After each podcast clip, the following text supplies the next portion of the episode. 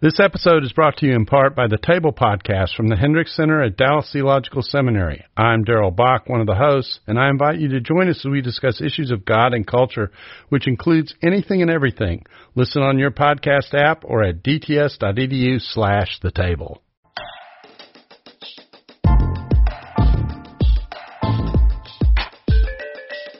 Is Twitter good or bad for democracy? Is Twitter good or bad for my heart rate?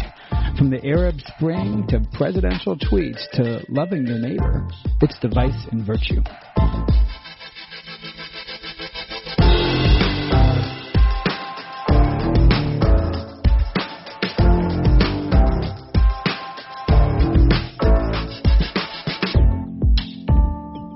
Welcome back to Device and Virtue, where we argue the wrongs and rights of technology and faith in everyday life. And coming to you from Chicago, and I'm Chris. And I'm Adam. Chris, do you think technology is ruining democracy? You're supposed to say, we're talking about technology and democracy today, but instead you go, No, I uh, uh, ER is ruining everything. no. I just want a yes or no, and then we can we can stop this podcast. It'll be a, the shortest one ever. Today we're talking about technology and democracy, where I think thoughtfully about the issues, and Adam I decides I, to, I, I to live I live with binaries. apocalypse. Just give me the binary black or white scenario. I just want to say yes or no, and and we can Here's I mean, th- that's what happens in democracy. You vote. You either vote this one or that one. It's an either or. And that's what we're doing today. It's a democratic vote. You vote your way, I'll vote mine, and we'll be done. no shades of gray. Isn't that democracy? So, uh, a lot of big stuff happened with technology and faith and democracy in the last few weeks. The one thing that really got me on this, where did you see this editorial? Christianity Today posted an editorial about Trump. And I the, did. And the impeachment. It did. It was And- a mic drop, man. In, in words, you know, impeachment and Trump. Does that, is everyone's heart rate already going up? Mine is. And but it, it somehow I think we're going to try to talk all about technology and democracy without losing friends. yes. Politics here. We're going to try and offend everyone equally. Oh my gosh! But there was this big editorial. It made some big waves, especially in the evangelical Christian world. But then I woke up the night I saw it actually the night they posted it. I did was going too, to yeah. bed. And I was like, oh wow, that's a probably a big one. You're not I- supposed to look at your phone before bed, Oh, Chris. I know it was the, screen and the glowing time, and, And yeah, then and then you were up for the next hour just just thinking about that editorial. idly scrolling through Instagram. So, but I wake up the next morning and I open Twitter because I do do this sometimes, and Twitter is your morning devotion. and I see the big tweet.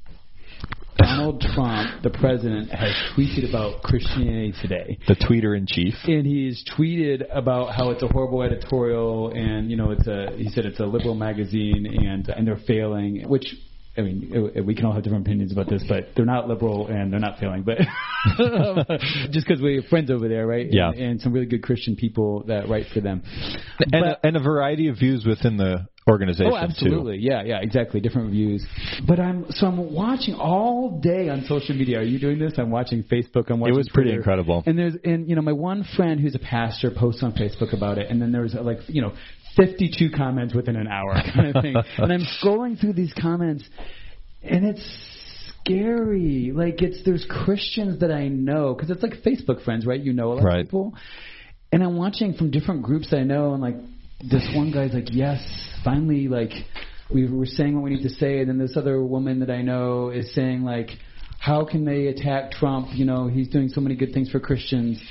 And it just Yeah. feels so uncomfortable when you're watching these nested threads and people getting angry or angry at each other. And I start feeling like if Christians cannot, I already know we're a politically divided country. Yeah. I know this is crazy, but when you just see it on your phone in the blue and white and you're seeing the stuff fly back and forth, it makes you feel like is is social media destroying democracy?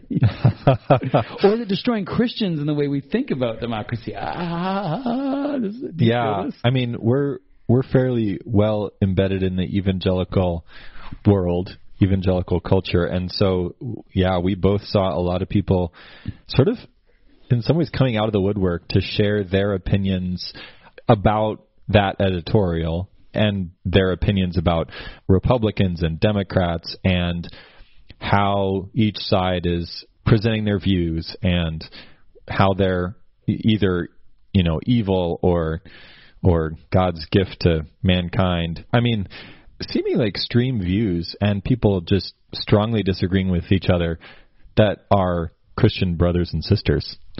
And the weird thing about social media is that our eyes see it right there. I mean, we we've all had conversations around family dinner. Yeah. that are a little bit awkward about Yeah. politics. But this is like the weird thing about technology is that it puts it in our hands, it makes it constant, it makes it visual, and so And I it like makes it that- personal It makes it personal because it's What it's people we know. I see people I Yeah. know sharing their opinions that I didn't know in a very public Yeah. public context with other friends that I have that maybe don't know each other. Yeah, and that's weird. You get the cross pollination. Yeah. You're like, Ugh. Yeah. So somehow I feel like this is a good topic today that you and I are trying to talk through. How does the technology of social media or other communications technologies affect the way people Yeah.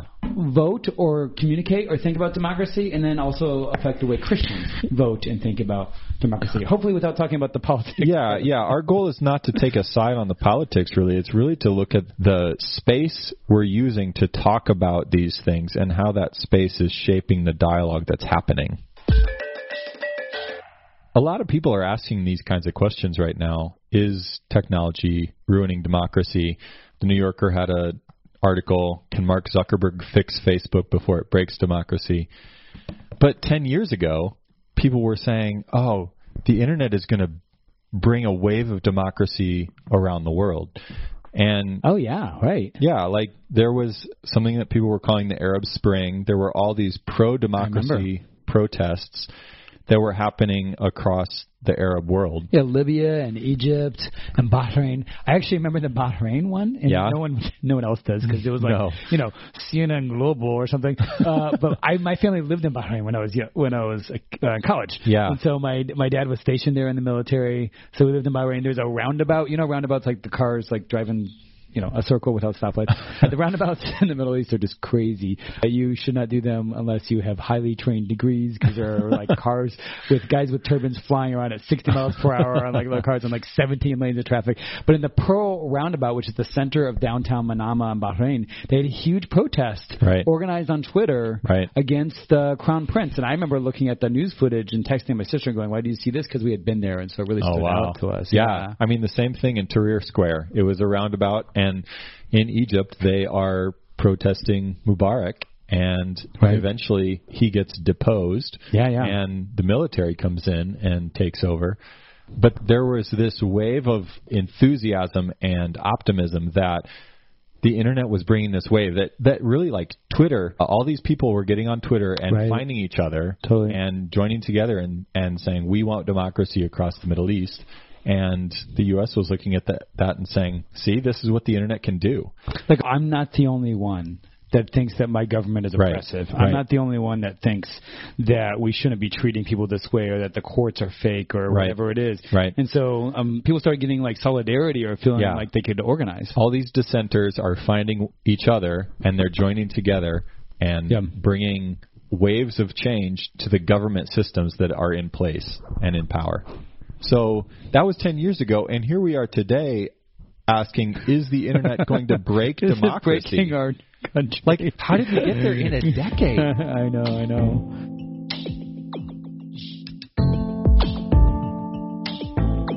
I think the first thing we got to do is say that communications technology and democracy are like completely intertwined. They always have been. Yes. At college, if you take a class on one-on-one democracy, you're going to wind up talking a lot about journalism Mhm. or the, Right. the media. You know, when I use the word media, some people hear the media and they think about news, like newspapers and TV. When I use the word media, I think about technologies, communications, you know, Yeah. video and film and radio and audio. But there's a reason why they're so linked together because we're informed by the communication. We talk to each other through Mm-hmm. Right. that communication, Right. and the candidates talk to us through communication, right? Right, So, right, right. Like fundamental 101.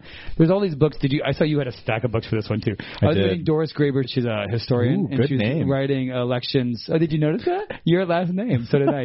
she wrote this elections in the internet age, but back in 2002, so a while ago. Mm. And she was talking Grabers always ahead of their time. always ahead of their time. uh, she was talking about like in the 1940s, everyone voted like the same party ticket. Like you just vote wrote down the ticket. Oh, it was really? a really common Okay. thing. And then she starts talking about the influence of TV in elections. Yeah. And like you're and my parents like grew up in a world with like Walter Cronkite Mm-hmm. and like NBC and ABC, and they have these like Tom Brokaw. like like sitting behind the The desk. big desk, and it comes on at night, Yeah. and everyone watches it. And the broadcast media, and when you and I use broadcast, we mean something specific. yeah. We mean like one to many, Right. right? Right. Like on radio or TV, like a one single voice goes out to many. Yeah. Uh, so there's lots of people listening, and there's one person talking, Right. and that's about it. And the, the the many are listening; they can't really talk back. and they can't talk back being the key because when we get to like social media world, that's like totally different, right? Yeah, But in broadcast media, our parents sat there in the living room and watched the anchor talk about the news, or or you know you get the first Yeah. televised political debates and everyone watches them. Right. And she makes the point that it really changed politics. She said, I don't think Abraham Lincoln, she said in her book, could ever have won an election based on being TV. He just didn't. Yeah. He was not a, an introvert. He wasn't very like apparently didn't look super attractive, you know. Or she talked about FDR, the president, like Yeah. who was in a wheelchair all Right. the time, and now he was in an era where It was really important. yeah, radio is really important, but he had to be lifted from the wheelchair Mm-hmm. to the podium, and he said he wouldn't let photographers take any pictures from between that point where they lifted him from the wheelchair. To, they only could take a picture Yeah. after he was at the podium. Yeah. And so this this communication technology makes a big difference, and we're in that era Mm-hmm. of broadcast where we're, the media sort of gives us everything we need to know about candidates and the elections. Right. And these these news channels, whether it's print or radio or television, they're all broadcast media and they are the gatekeepers doing the journalism Yeah. that and and they're sort of managing alongside the the government, they're managing the the image of how the government is being portrayed. Use the word gatekeeper. That's good. What do you mean? Yeah. Well, I think so. They're deciding what the audience sees or reads Right. or hears. Right. And so they're sort of managing, you know, free press has always been a part of, in the U.S., part of the democratic system. Right. And they say, you know, a democracy can't really function without a free press to sort of hold the Right. government in check. But they're Right. also the gatekeepers determining what we see, what we read, what we hear. And the interesting thing about the gatekeepers is technology created those, not like laws. Yeah. Like, you know what I'm saying? Because Yeah. why a newspaper published things because you had to have the technology to print the stuff on the paper, and then you had to own the business that Yeah. distributed those papers to everyone, like and Right. had little newsies yelling on the corner, like "Get your papers," you know, like or you had to have own a television studio. Like you couldn't Right. put a television studio Right. with a camera the size of like an elephant on wheels in your house. Like you Yeah, know, you had exactly. to. So the technology itself, which required this huge equipment and these big lights and this thing, and this major infrastructure. yeah. In, in this big broadcast antenna, Right. Like the person that became the gatekeeper, the chooser of what gets broadcast or what isn't, is the person that owned the technology. Right, exactly. And so if they're the gatekeepers and they're working alongside the government or maybe against the government at, at points, Mm-hmm. but they're yeah, they're deciding what we see and that is how the the democratic the government process happens. We what we see is the information we have and that's how we decide who we vote for. So how does that shift then in the social media age? You kind of mentioned it already, but like that has completely changed. We we no longer have an The elephant. collapse. Uh, we no longer have an elephant-sized uh, video camera. I have one that fits in my pocket, and I I, can that fits- broadcast from there. But is it broadcast? I have three cameras on mine. Uh, no, exactly. That's, my but that's a iPhone- Triceratops. That's- remember? Triceratops. He's pointing at my iPhone. Yeah, the the my iPhone can now do better video than like the NBC camera from the 1960s ever Yeah. could. Yeah. And so communication scholars talk about the collapse of the publisher, the collapse of like you can say it different ways, like Right. the author and the reader collapse into one person, Right. or the publisher and the or you know or the viewer and the broadcaster, Yeah. or the, those two things sort of explode into each other because the same person can at one point be the person watching and another point turn around and be the person Yeah. speaking. Yeah, they they even have YouTube videos of people reacting to things they're watching.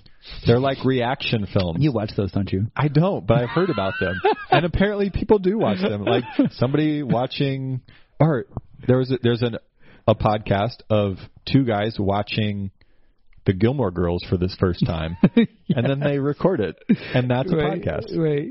People can make podcasts out, out of anything, Chris. It's crazy. So some of the things that changed suddenly is that I can load up a Twitter account. People talk about like, well, everyone went public.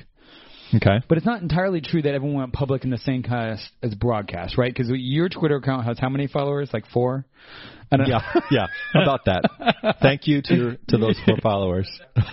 None of us are like super popular. But I, what, what I'm saying is that even though there's a place that you can go online, and back in the day we created blogs, and now we use Twitter or even Facebook, there's only so many people that are paying attention. Right. So in a world of a lot of voices, everyone doesn't become like Walter Cronkite, like I keep, my- you know, like where Right. he's speaking to millions at a time. But there's the potential for you to speak to millions at a Right. time. It's a popularity contest at that point, right? Well, that's interesting that you say that. It's a yeah, it's a, certainly an attention contest. Yeah. Yeah. Whereas Walter Cronkite sort of navigated a certain career path in order to get where he was, and he had to know the right people. Now it's a matter of if I have enough enough people, it doesn't even have to be the right people. Right. If I have enough people, I can have an audience. So the interesting thing is that gatekeeping is happening on social media, but it's happening differently. So what do we mean? I mean, I mean that like an editor at a news broadcast is sort of making decisions about is this newsworthy? Yeah.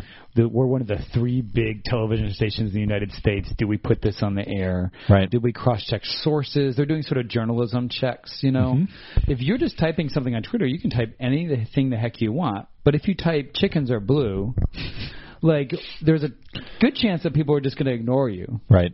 And so there's a gate, there's a crowd gatekeeping going on in Right. some ways, right? Right. Where a crowd decides Are they going to share my content or not? is this part of is it. this useful? Or, do I like this? Is this shareable? Is this interesting Mm-hmm. or not? Or, and in some cases, that will filter out some things, right? Yeah. That make no sense. Like Yeah. chickens are blue will get filtered out. yeah. But what's interesting is it doesn't filter out everything, and it certainly doesn't filter out things around democracy. hmm Yeah, and it doesn't filter out what a lot of people are calling fake news, or it hasn't thus far. So yeah, you sort of have the crowds being the gatekeepers, but you also have the platforms being the gatekeepers, and this is something that Facebook and Oh, Twitter yeah, and and Instagram and others have really been challenged with is are they a publisher you know like these old school Yeah. gatekeepers are they a gatekeeper for these groups are they are they willing to allow certain groups on their platform so there are extremist groups who are espousing views that Yeah, right. the majority of people don't agree with Right. but do they have a right to have a voice in, on that platform and it's been a question you know should facebook censor them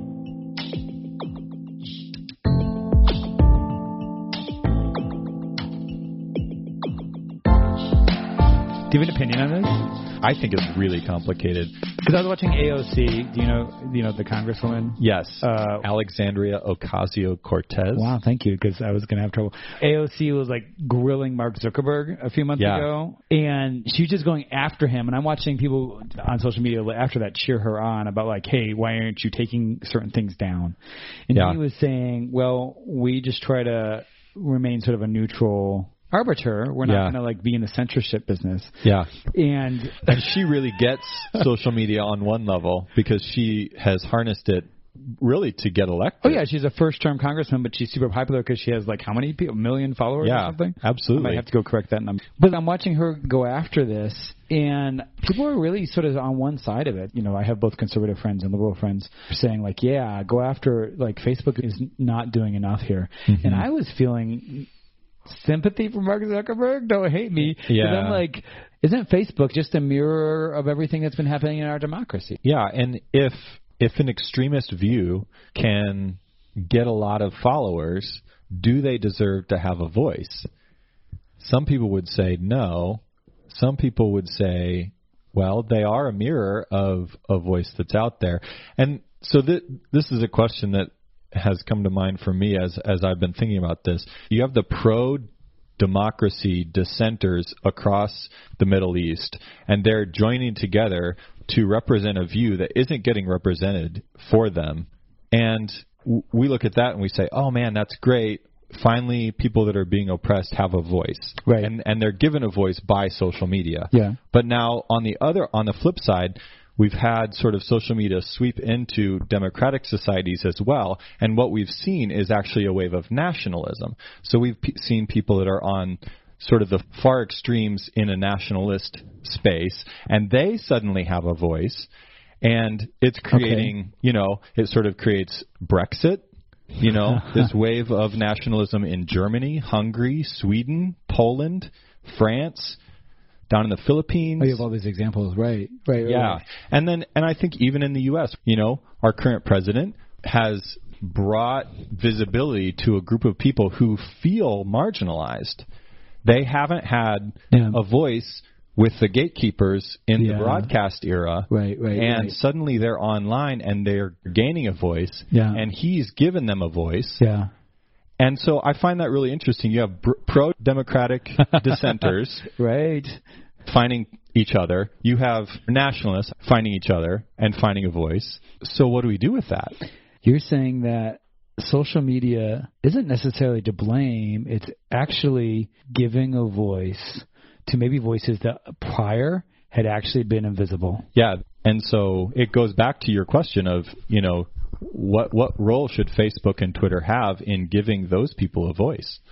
I think in the public dialogue, on one of those hearings back, you know, there was Senator Dianne Feinstein, uh, the senator from California. I remember her saying to the tech companies, "You bear responsibility. You created these platforms," and you know, she's just seeing all these uh-huh. evil things. And it's sort of this idea again of a mirror. Is it reflecting reality?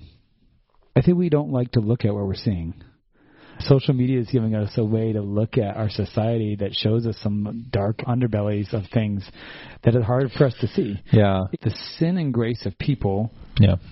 are still reflected in social media. What social media does is change a lens in front of us. We start noticing things that we had not noticed before mm-hmm. um, because of the accent or the visualness or the way it groups people together. Mm-hmm. So we start seeing things that we haven't seen before, and we're like, we don't like how this looks, but it's how Christians expect the world to be. Yeah, with sin yeah. and grace all wrapped into it.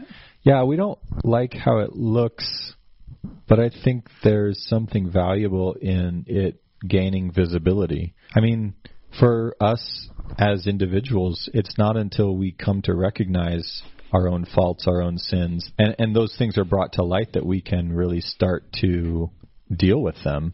And I think the same is true in both of these contexts. I think both can bring visibility and expose things that are unjust. If we can bear to see it, we can potentially do something about it. But what we do is the hard thing.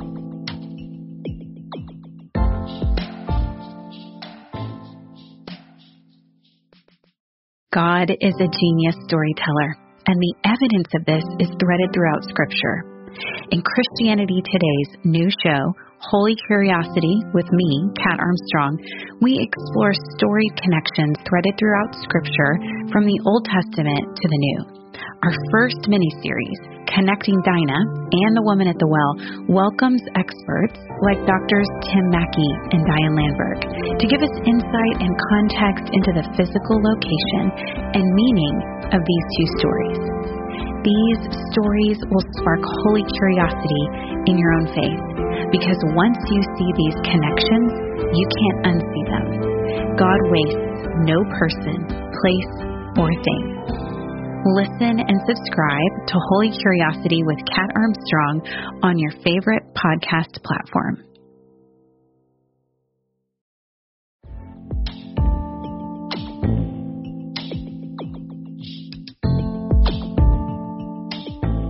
But do you think that really can happen now? Because, and here's a new word that we haven't thrown out because of the filter bubble. Like, do you th- or the echo chamber, as some yeah. people call it? Do you think we really can notice it and see all the evil, or like on Facebook, I see things from my friends, and you and I have talked about this in previous yeah, episodes. Yeah. The algorithm creates yeah. uh, thing. I wind up seeing more of what is like me yeah. usually. Yeah. Not because Facebook set out to intend to do that, but most people have friends that are near the same stage of life as them. Right. Maybe the same ethnicity, maybe the same socioeconomic status, the same education, and they wind up seeing a lot of the same ideas push back at them all the time. So maybe you don't see the other crudes. You see them out out there Don't you like, Right. like, oh those other horrible people, but you don't see them in your your trusted group more because of social media because your trusted group becomes a f- bubble. Yes, maybe, but you also started this episode by talking about how you were encountering people on both sides of the divide over that editorial. And they were they That's had true, that's true. they had positive Yeah, yeah. views and they had negative views and you were Right. exposed to it and it was generating a lot of anxiety as, as it tends to because suddenly we are exposed to people who disagree with us I think the thing that was happening on the Facebook feed, it's a really interesting situation, right? Because those people were all Christians in the church in my bubble, and uh, for some reason that bubble hadn't bubbled into two bubbles yet, and so people were actually pretty like, "Whoa, you think that?" in that thread, right? Yeah. But I think my fear is that it would actually bubble out to where, yeah, all the Christians that agree with the Democrats or something go one direction, all the Christians that agree with the Republicans go into their other bubble, and then those people don't actually see each other anymore. But for some reason, at that point, they were seeing each other, and we were being Yeah. exposed to different views. Zeynep Tufekci is a uh, researcher at University of North Carolina, and she Okay, writes a lot about a lot of this. And she wrote about you know how social media took us from Tahrir Square to Donald Trump. But she she actually argues in that article that filter bubbles aren't totally true. I think there's some legitimacy, but she she says research shows that we probably encounter a wider variety of opinions than we do offline. And I wonder if that is a bit what you were experiencing, where you're encountering people you don't actually normally maybe uh, interact with on a daily basis. You've met them, but you don't interact with them about these topics. Have you ever? I think this happens to you. You encounter other opinions, and you automatically classify them in your head as, "Oh, that's interesting. I should incorporate that. I should think about that more." Okay. Like, I, that's not my opinion, but that's interesting enough for me to think about it more. Okay. Or you go, "Oh, those are those other people." That's how they think. Mm-hmm. And we do these fast classifications. I think it has to do with how we trust people or who we see is in an in crowd with us. So, you know, if someone in the church recommends, I don't know, a carpet cleaner, you're like, oh yeah, they're probably really good because you automatically trust this in crowd person. Yeah. Even if you before you had not liked carpet cleaners at all. I don't know, but because there was a belongingness for the source, you are incorporated. Right. Where in other cases you run across information that's different than you all the time, but you go other, other, other, other, other, other. That's not me. That's not me. That's not me. And so you skip over a lot of information. So I think she's right in the sense that we might be seeing other articles or headlines that are different than us, but we automatically exclude them. They don't come into that thing of like I'm going to let this influence me. Yeah, I could see that. I think, and I think what we are seeing today is we are in some ways exposed to more views than we have in the past. I'm suddenly seeing nationalist views or pro democracy views that I hadn't Right. seen before, and and they're gaining visibility, whether it's online or that traction is kind of transitioning over to a broadcast medium, and they're giving it more visibility as well. I mean, this you know this CT editorial wouldn't necessarily have gotten the visibility it had until someone like the president chose to amplify it. Well, actually, that's a good point because we that should, should move us on to our next thing because we started with one to many, like Right. like TV broadcasting out through gatekeepers, and then we went to many to many of social media and the bouncing back and forth of ideas and organizing, Yeah. and even talking back. But then there's been a next stage. Yes, you're right. Yeah, sort of this third wave is that leaders of governments are jumping onto these social media platforms and they're giving them legitimacy, right? So, Yeah. you know, Donald Trump jumps on Twitter and it brings legitimacy to Twitter in a way that it hadn't had before. Now, President Barack Obama also used Twitter. He had Yeah, he was I think the first president to have a Twitter feed. Right, but right. he didn't really use it for anything too like government oriented. It wasn't like the official official thing. There was stuff Yeah. there, but Yeah. like there were still traditional press conferences and everything. Exactly. In Obama's presidency, where Trump hasn't even done press traditional press conferences in like Yeah. six months or something now. Yeah. Like Twitter is almost the official thing. Yeah, and the same thing happened back during the Arab Spring when the military took over from Mubarak. they opened up a Facebook page, and that became the official. Oh, in Egypt, wow. Yeah, that that became the official way to communicate with the people of Egypt. So it's not only like the governments or the the people that had been the the big up top broadcasters are jumping into the many to many stream as well. Yeah, yeah. The dissenters had all sort of joined in on social media, and now the government officials are coming in as well, and they're they're and it's suddenly giving legitimacy to this space as a place for dialogue or a place for encounter.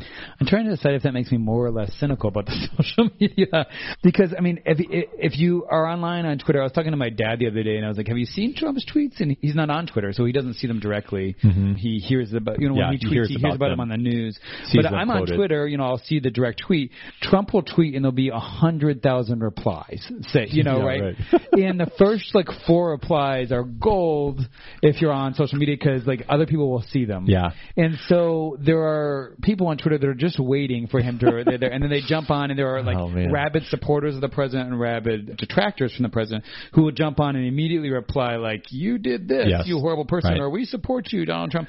And it's interesting. It's sort of not interactive. It is, but like he's in that stream, but you have all these little tiny voices like Uh-huh. screaming, "Jump up and down, jump up and down." It's like it's like as if there's a big Lincoln Memorial statue booming voice over it, and then there's all these little people around it, and you know one or two get famous for like a hot second Yeah. it it doesn't feel truly many to many. It's this weird co-opting of the platform where he's broadcasting out these views, and then people are sort of scattering back, and then they argue with each other, but not with mm-hmm. him.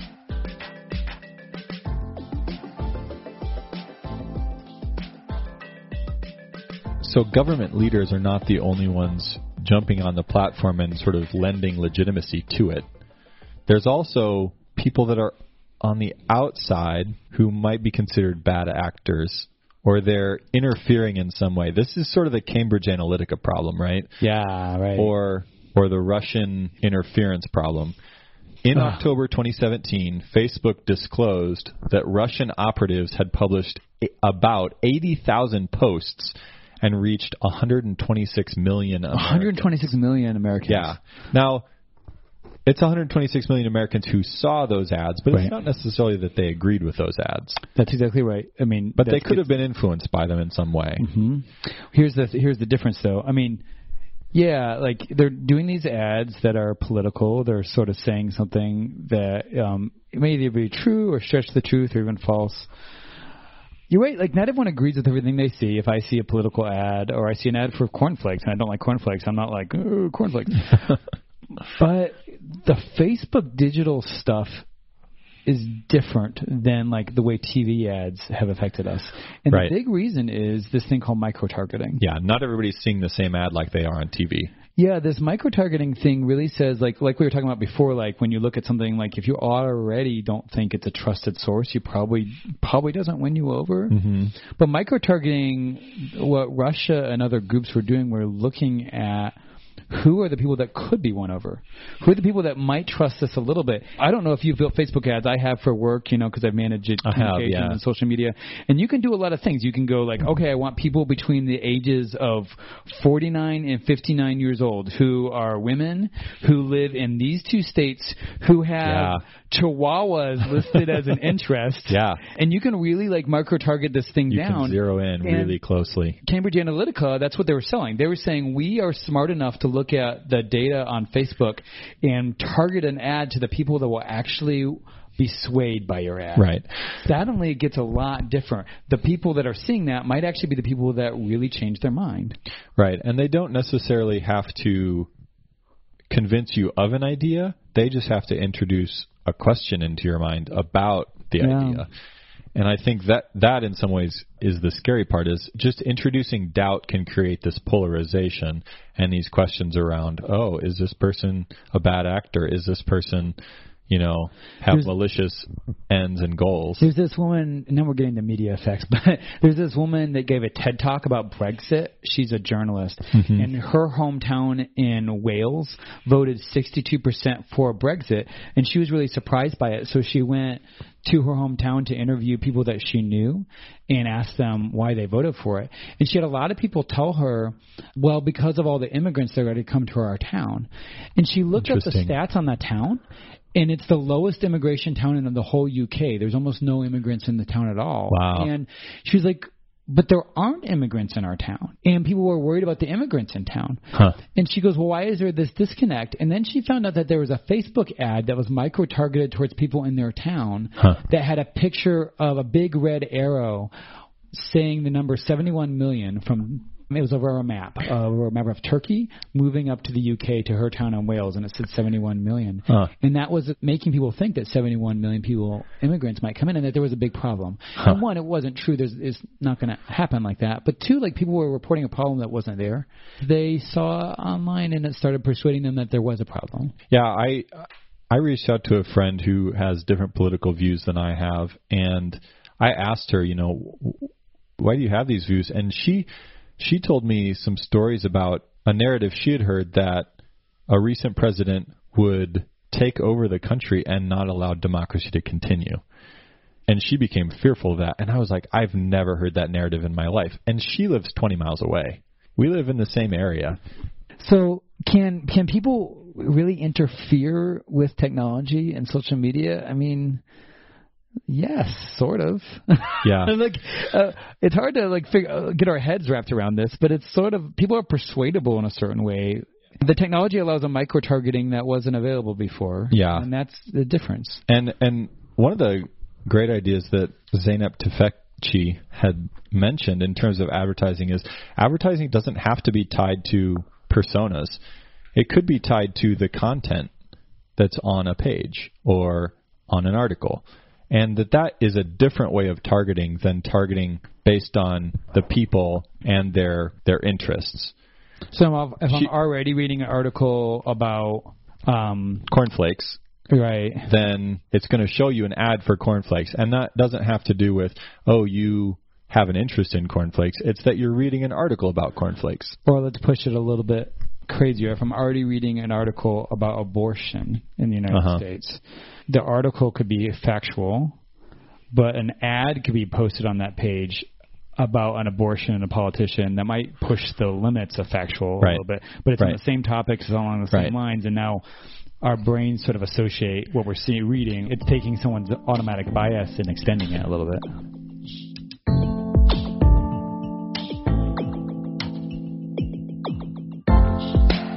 So how do Christians like sort through it all?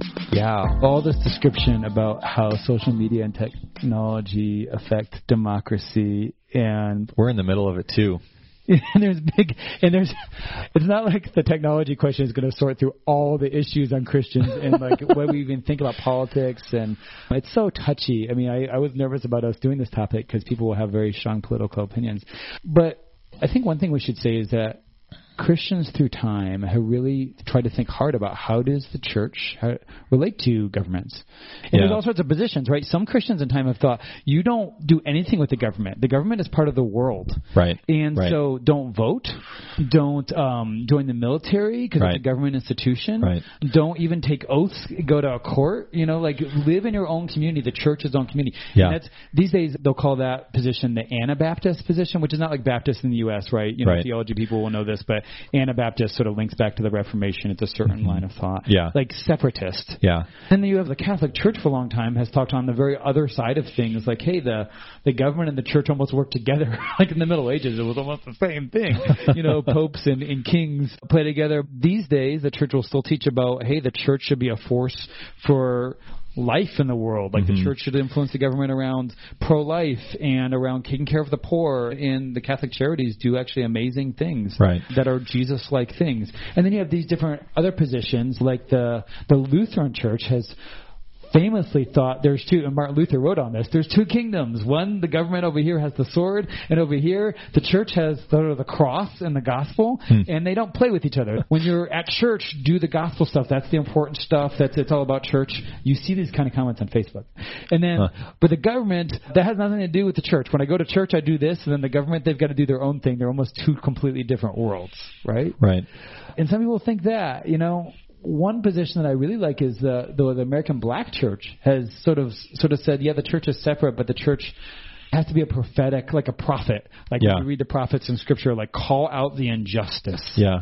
in the world and sort of say, hey, the government is doing this badly. We're doing things unjustly. And I think that's another view that's really important. Yeah. So I, I guess a lot of churches have defined, sometimes if you come from one church, that's how you think about politics. Yeah. But this is hard stuff, isn't it? Yeah, it really is.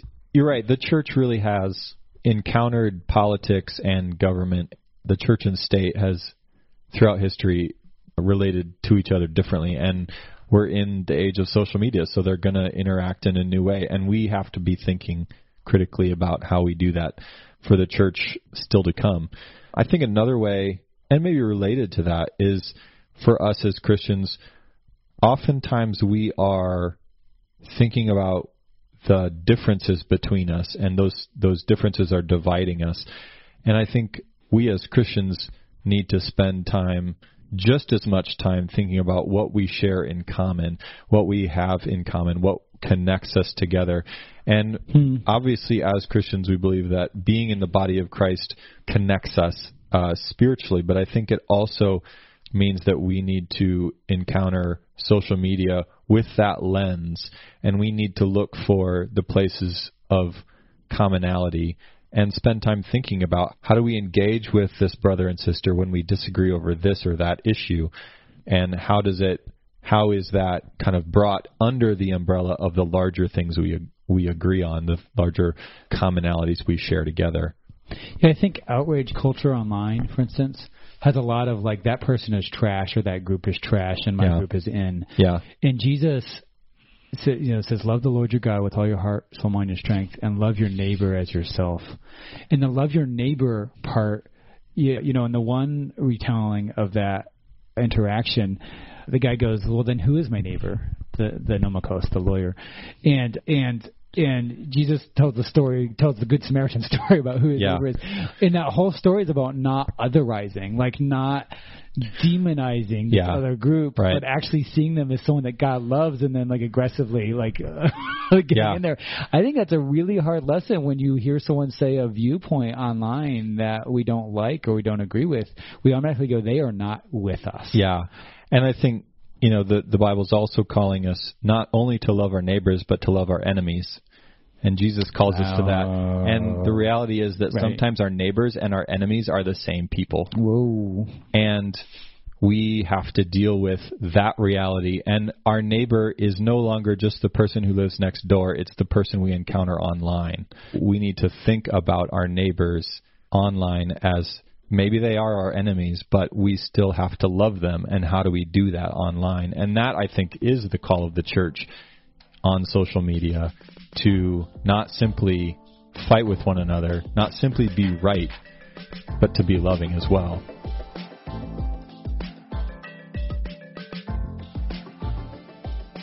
Okay, Adam, it's that time again. Time for vice or virtue. Touchscreen voting machines. Touch screens. You mean as like opposed to like When you go a vote. paper ballot? yeah, when you go vote, you know, like uh, oh man, you know I'm old school. I mean, I I don't know the the whole election tampering, you know, data Oh yeah, hacking, hanging chads.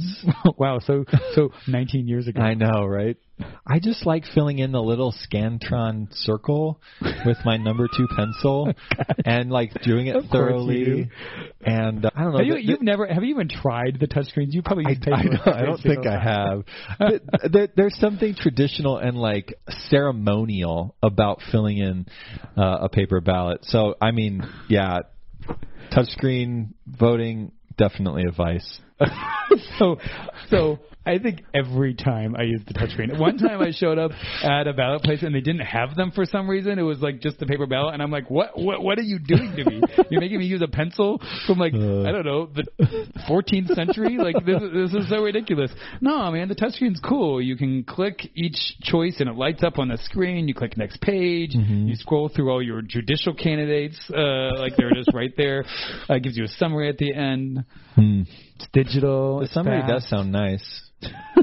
I can just review it on my paper ballot though. I think I do think there's security issues to be solved. The, the stuff, Yeah. not, especially like the state of South Carolina or Alabama, have not been good at their IT. You know what I'm saying? Like uh, they got to get it all together. But I, blockchain could help with some of that. So I think touchscreen digital voting devices are a virtue. Well, I feel like we're going to have to tweet about this episode a lot, and while we do it, we will watch um, our president tweet, and we will watch tweets from the Middle East.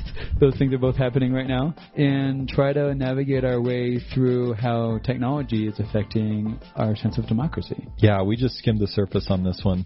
Chris, great conversation. Yeah, man. Hey, let's keep the conversation going. I think it's an argument. Okay. Tweet to us at Device Virtue.